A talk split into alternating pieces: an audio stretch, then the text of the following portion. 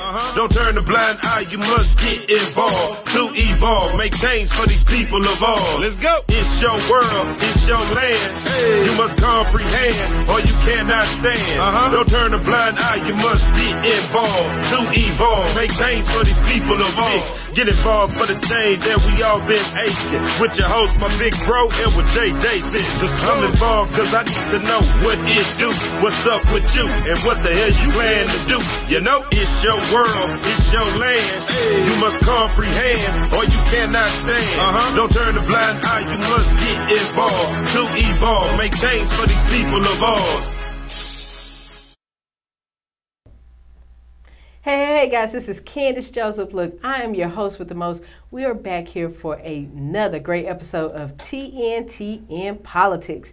And this is the thing, we want to know, we want you to know that it's your voice that has to be heard out here.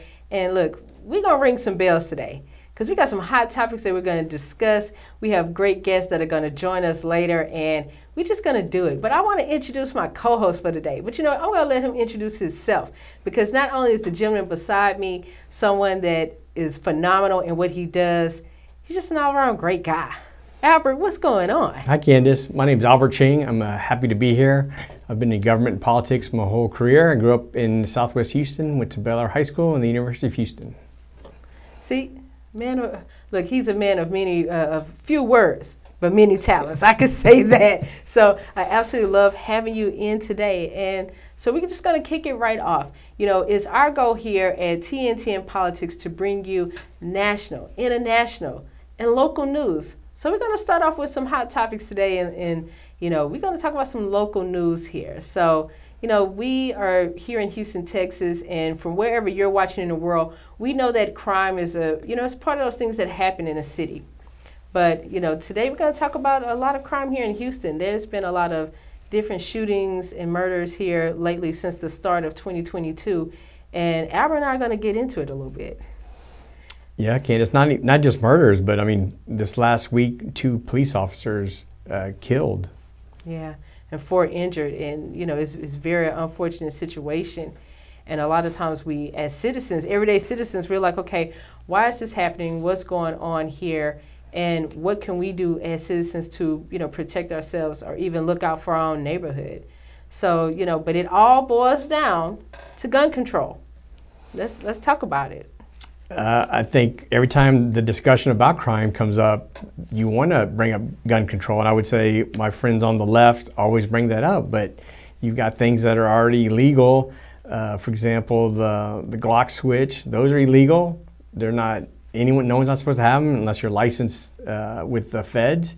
And now this new guy making guns with uh, printing, which I think uh, is a fairly new issue, and that, that, that could be discussed. But I think limiting law-abiding citizens' Second Amendment right just is not the answer. Well, you know, on uh, was it September 3rd of 2021, they put into place where you don't have to have a license now for you know gun for gun purchases and you know gun possession. What do you? How do you feel about that? Because I can honestly say for me is I have a mixed view about that. Yeah, I think um, uh, you know when the session started, Lieutenant Governor and the governor really wasn't on their you know on their radar until certain advocates pushed it and pushed it. I think the the law in Texas, the concealed handgun uh, law where you go to a class and you take some training was working very well. And so I didn't see a need politically or on the Second Amendment side to um, to uh, change the law. Hmm. The, I got to say I, I understand that perspective. So to me, it always boils down to the individual. You know, individuals choose to commit crimes. Individuals choose that. But when it comes to to gun control. I understand what you're saying about the left. I get it. I get it, Albert. The left, we're going to always talk about gun control, right? Gun control and laws, laws, laws. But I think for me, it really boils down to the individual's choice and what they choose to do with those guns. And like you said, if you're a responsible citizen with a gun, you should be able to, you know, store it correctly, make sure that you're, you know, you can protect your home, but make sure that you follow all the laws as well. And with the rise of people, you know, 3D printing, that's something that's scary because uh, out of the three crimes that you know that well the six crimes that was committed this week with involving police officer shootings and killings three of those were used with parts that were made through 3D printing. So, you know, it's like, okay, do we need to, you know, look at 3D printing now? You know, it's one of those things. Like I think we definitely need to look at it. It's very difficult. Like, how are you going to regulate it? Because Yeah. you know, the 3D printer can print a lot of things, and just because you tell it to print some kind of uh, accessory to a gun, you know, how, how how do you regulate that? I do know. I think there was the original um, specs. I think the guy that first came up with the uh, plans, he he did withdraw it from the internet so that people couldn't do it. Uh, I think you have to work out things like that, but. Um, uh, that's definitely a topic that we need to look at. I, I do know also uh, not improperly securing your guns. A lot of legal gun owners, unfortunately, leave their guns in their cars. Maybe not intentionally, but they definitely need to secure those weapons so that uh, they're not stolen and used in crimes. Oh yeah, because there have been a lot of that. It's been a lot of thefts, a lot of uh, car burglaries and stuff too. Um, you know, a lot of violent crimes are up in in Houston, and every day, you know, we we have to kind of, you know, we watch our communities, we watch our neighbors, we take care of one another, but we also need to, you know, think about some of those other things that may need to be put in place. And what about from like a, a city official side? There's so much things that you can say, but I know the police chief here in Houston, Texas, he's working really, really hard. And you know, we talked earlier about how other cities they were basically policing themselves. You know, so do you think that that's something that maybe uh, na- neighborhood by neighborhood here in Houston that should be adopted? Um, what, what do you mean? You- Like, Like- um, Local police? like local police, yeah. Like maybe we can help out the local police by neighborhood by neighborhood by In maybe terms of- trying to self police. Uh, I think that's definitely a great idea. I mean, it, in our neighborhood, we you know we do hire constable patrol, so that helps out a lot. Um, you know, uh, the commissioner's court at one point was looking at not allowing the constables to be be used. Mm-hmm. I, I mean, I definitely know one of the criticism for HPD is is they don't do community policing, so they don't know their the neighbors in a particular area, so they don't know who to look out for. You know, it's not about profiling or discriminating. It's like if you patrol a certain area, you get to know the business owners, the residents, and Yeah. when you see someone who doesn't, you don't recognize, it's because they don't live there, or maybe they're new, and so um, that definitely is a is a, uh, a way to I think cut down on some crime. But HP unfortunately doesn't have the resources. I won't blame them outright, but I think they don't have the resources to do community policing or do community patrols. Wow. Well, you know, in, in Houston, you're going to see these these statistics roll across your screen, you know, as we're talking about these topics, because we, we always want to be, you know, we want to tell you the news, but we want to inform you as well. We want people to know uh, what's going on, and certain, you know, certain crimes are down in Houston, Texas, which is always a, a good thing to discuss. So, you know, wherever you are and you're watching, you know, always keep up with the statistics of what's going on in your area because, you know, it's needed, it's necessary. So, you know, it's, it's a lot of things that we could kind of say about crime.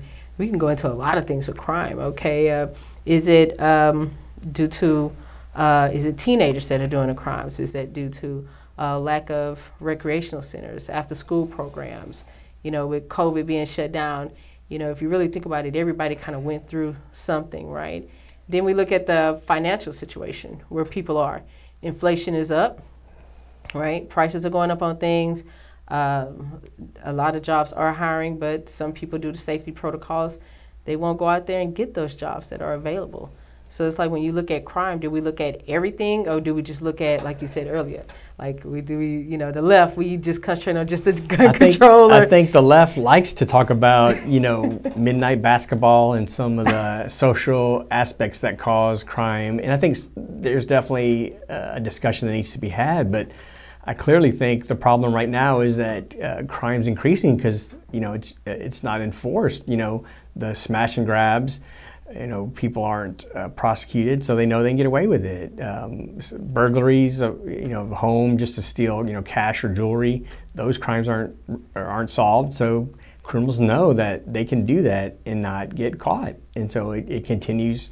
You know, um, even small things that are kind of annoyance and that aren't shouldn't be at the top of the list, but like things like fireworks inside the the city of Houston limits uh, always been illegal, but it's just increasing because uh, they're not being enforced. You know, vagrancy, homelessness, we see people on corners that we've never seen before in areas in, in suburban neighborhoods we've never seen because they're not uh, they're not enforced. So I think uh, you know we need to go back and Mayor Giuliani, you know, he's the first one that really cracked down on this. That you start enforcing the laws because the one broken window leads to more crime. And I think that that is one of the key issues that needs to be addressed. But I would agree. I think there are social issues that should be addressed, and homelessness is a great one. How you get these people off the streets? You know, one homeless person is not going to be a threat um, necessarily, but we, we, we do see that when someone's acting weird, and that's usually someone, you know, how do you know if they're homeless or they really have mental health issues and they're going to hurt someone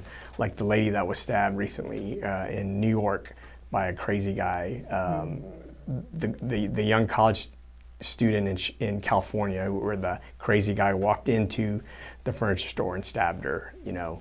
Are homeless people a threat? Most of the time, no, but if you see someone acting weird and he looks homeless, then it could potentially be a criminal. Hmm. Well, I think that you know that's something that can definitely you know be explored more in, in conversation, and I think you know especially getting down to the city level, that's something that citizens should you know speak up and use their voice more for. They should really do that because even you know currently even in Houston, Texas, automobile thefts are up as well. So we have to kind of take a, a, full step at everything across the board when we talk about, you know, um, you know, crime being up. So yeah, we talk about the social side, talk about the legal side, but at the end of the day, laws are laws, right? And they should be enforced and followed. Well, you say that the law is a law, but you've got DAs around the country who are, are choosing which laws to enforce and which ones not to. Is that is that even legal? You know, you're sworn to uphold the Constitution and the laws, but you're selectively uh, prosecuting certain ones and not prosecuting other ones. I mean, that definitely should be an area for discussion. Ooh, like I said, look, it's getting hot here in TNT and politics. But you know, Alvin and I will be right back. We're going to go ahead and break for our first commercial. So, you know what? We'll see you in two and two.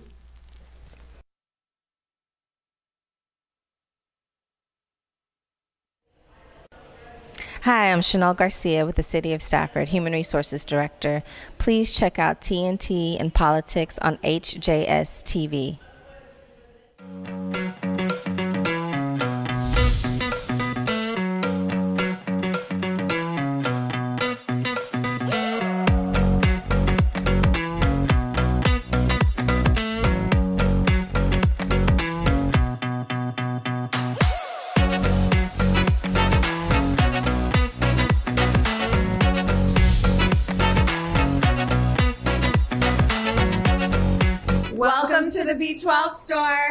A healthy life starts here. Hey guys, it's Ashley from You Endure, and today I'm highlighting You Endure's Wellness Organic Herbal Tea. Now, it was developed to support women dealing with menopause symptoms, but then we learned that it works just as great for PMS.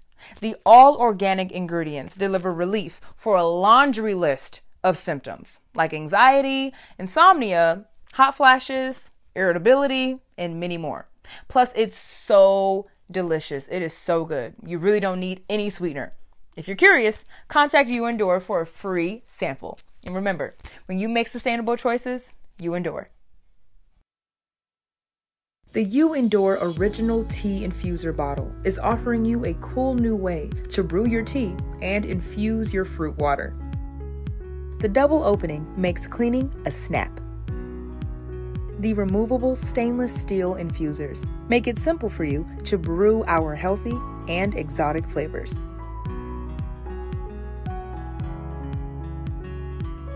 The bottles are BPA free and double wall designed for easy handling. The locking flip top lids are also available for even more convenience. These leak proof bottles make on the go drinking a snap.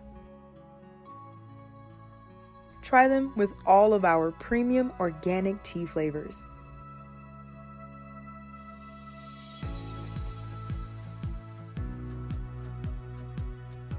You endure, live, love, be healthy. And this is Larry Blackman. Great shout out to TNTN Politics. Welcome back to TNT in Politics. Look, your host Candace Joseph is here with Mr. Albert Cheng. Look, we are here and we've been discussing some some great things today. And I hope you guys got a lot out of it. You know, opinion or education is all good for us. But you know, we talked about some local stuff. Let's talk about some national things, right? So for the, you know, everybody knows about the Supreme Court justices. And recently, the retirement of Stephen Breyer, you know, it was confirmed this week he's retiring.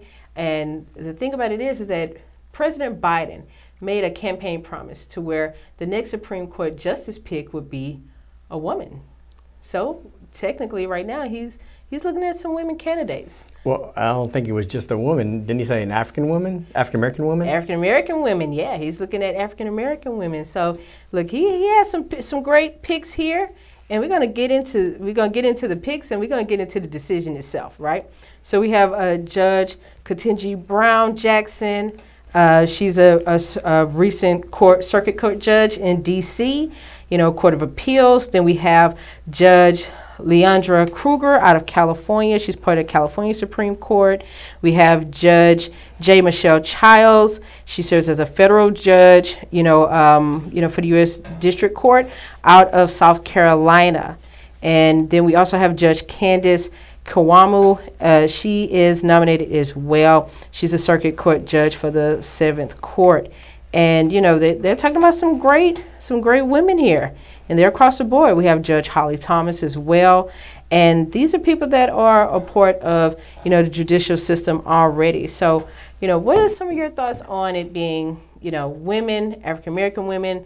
I think I think you and I both we have some, you know, we have some pluses and some you know, some indifferences, and then we think a lot of the same on a, on a few of these. so well, I would think the, the biggest aspect from on the Republican and the conservative side is for the president to exclude a certain population by saying it's going to be a, an African American woman. You're basically saying, you know, uh, Chinese Americans, Mexican Americans need not apply. And I think that's hard for a lot of us to accept. You know, I think he should pick the best qualified person. I'm not opposed to a female African American woman to be on the Supreme Court, but I, I would want him to pick uh, and have the Senate to confirm the most qualified person. And obviously, you throw in the confirmation, that's going to be a political issue. So it's not just what he wants or who is the most qualified. You're going to have a political uh, fight, and it's going to be interesting. And so, um, you know, um, I think that's we'll have to wait and see. We haven't really heard any of the senators make comments on on um, uh, who, who they'll approve. But again, I think for a lot of people, it, it, it even borders on illegal to, to exclude, you know, uh, any other people except someone from a certain race and a gender. Uh, at this day and age, I think it's kind of it's kind of difficult. And again, I'm not opposed to an African American woman being on the Supreme Court. Uh, does that life experience bring things that we need to the Supreme Court and to politics these days? Absolutely. Yeah. But let's not exclude. We, you know, we've never had an Asian We've never had a Mexican American. We have a Puerto Rican in, in, uh, on there, but we've never had a Mexican American. You know, Alberto Gonzales uh, would have been a great uh, Supreme Court justice, but he, you know, he couldn't even get his federal nomination to a federal court. So, um, you know, are we playing racial politics or are we trying to find the best qualified and the best suited Supreme Court justice? See, this is why I love Albert, okay? This is why I love this, right? So we have to kind of take it back, right? We have to take it back to the Biden, Harris, you know, campaign. We have to take it back to that. And, you know, as what politicians do when they get into office and they say, hey, man, we want your vote, they make these campaign promises. This was a campaign promise that Biden made along the campaign trails. And, you know, him picking African American woman VP was, you know, uh, one of those decisions that he made as well. And so now he's, you know, looking to fulfill his, his promise. Now, you're absolutely correct. None of the senators yet have made their, you know, they, they're not really in too many talks about it but they are split in the same, you know, what you just mentioning earlier. And it's really across the board on the Republican and Democratic side in regards to should it just be an African American, uh, you know, woman pool that they pick from? You know, who else should they confirm? And, you know, we got to look, start looking at some of these people because they knew that, you know, this was coming. They started looking at these women in June of 2021. So we have to take, you know, we have to take it all the way back. It's like, yeah, it's in the media now, but it's something that's been going on for months because they knew, you know, Supreme Court Justice Breyer would retire. So, I mean, for me, I look at it as a way of, you know, bringing up, you know, one of, and I'm going to say one of, one of the marginalized communities, you know, here in the U.S. and, you know, giving all people a fair shot. But for me, at the end of the day, for me, I can tell you, Albert, I feel like the best qualified person should win. Man, you know, should be confirmed, man or woman. If they have the record, they have the experience, they have the education and knowledge, and you know they've worked in those paces and went up the ranking system, so to speak. I feel like they should be confirmed, regardless of gender or race. Yeah, and I think it's important to kind of look back too, not just at Supreme Court uh, nominees, but you look at all the federal judiciary appointments, and even at the end of Obama's last administration, that there there were so many seats left empty because because of politics. And you know, do do does the president, the current president, and the former presidents need to work better with the Senate? And uh, you know, there's the whole thing about uh, if, if, you're a, um, uh, a, nominee from a particular state, that that senator has basically the trump card and, and, say if you don't like them, they can say, you know, I don't want this person nominated. Um, you know, we, we definitely need to discuss that. But you look at some of the uh, people nominated, and they were just so radical that yes, Republicans would not would not would not confirm them in the Senate. But that's an important part of the process is the Senate does confirm the president's nominations, yeah. and so. Um, you know, the last administration, uh, it definitely was um, crazy. I would say there's no other way to put it. Uh, the, the, the, last two Supreme Court nominees. Um, uh, you know, I'm not uh, going to sit here and defend them in terms of uh, not that I disagree with their politics or anything like that, yeah. but just you know, it's very tough. You know, we shouldn't have these type of circus environments. You know, um, uh, you know, debate, honest debate, definitely should happen. But mm. uh, we should, you know, it shouldn't become a circus or, or political games. You know, wow. I think the last nominee clearly was a lot smoother than the previous one. Um, yeah but you know, uh, what are your thoughts on on the nomination process? Well, I think the nomination process. Uh, I think that what you're saying is is correct. We have to look at it as a lot of these, you know, seats are being filled by different people that are, you know, different minorities, different backgrounds, those type of things. But it's kind of like, are we looking at a, filling a status quo, you know, or are we playing uh, affirmative action within the Supreme Court system now? You know, I, I look at it that way as well. I think the confirmation. Uh, it's unfortunate, but it's very true what you said about like, okay, if the, you know, if that Senate, that state representative says, okay, well, hey, maybe not this person, and a lot of people will go for that. I think the confirmation process itself was really examined, and I think a lot of people got more into it when you know they were uh, going through the confirmation for Supreme Court Justice uh, Sotomayor. I think a lot of people really got into it then. I don't think a lot of people looked at the process of confirmations until then, and then with the following confirmation. So I think that it's a lot of um, know-how, and I think it's uh, it's opening up people's eyes to say, okay, who do we really have representing us? What's their track record? You know, have they been in front of the Supreme Court justices before on a state level or you know on a federal level? So I think that that's you know we have to play a, a, a good part of that and see what's going on. So I think that for me, I'm excited to kind of see where it goes. I think hopefully it brings up uh, the topic for discussion. Again, uh, I'm not opposed to an African American female being on Supreme Court or being nominated. I do think, particularly Asians, have had enough where they're excluded. Especially you look at recent crime on the East Coast and West Coast where Asians are being targeted, and nothing's being done and you look at uh, institutions of higher education where they're basically capping how many Asians can go to a particular school. You know, we found out that Harvard uh, negatively rates students because Asian students because they have too many and because they they they stereotype them as being quiet and meek. So I, I do hope it brings uh, this issue to a head and we have an honest and open discussion. Look, I hope so as well. And I think that more, as more news come out, you know, on a local side, you know, and a national side, that we will get more into it. And I love the fact that more people are learning more about politics. That's one of the reasons why we do this show. It's such a great reminder for everybody to understand that at the end of the day, your vote is your voice. So you always want to be careful about where you put your vote. you know, you want agree. you want to do your homework. You want to do your homework at all times. And this is the great thing about TNT and politics. And we're going to keep bringing you more and more of this action every week. So we'd like to thank you guys for tuning in, and uh, we'll see you next time.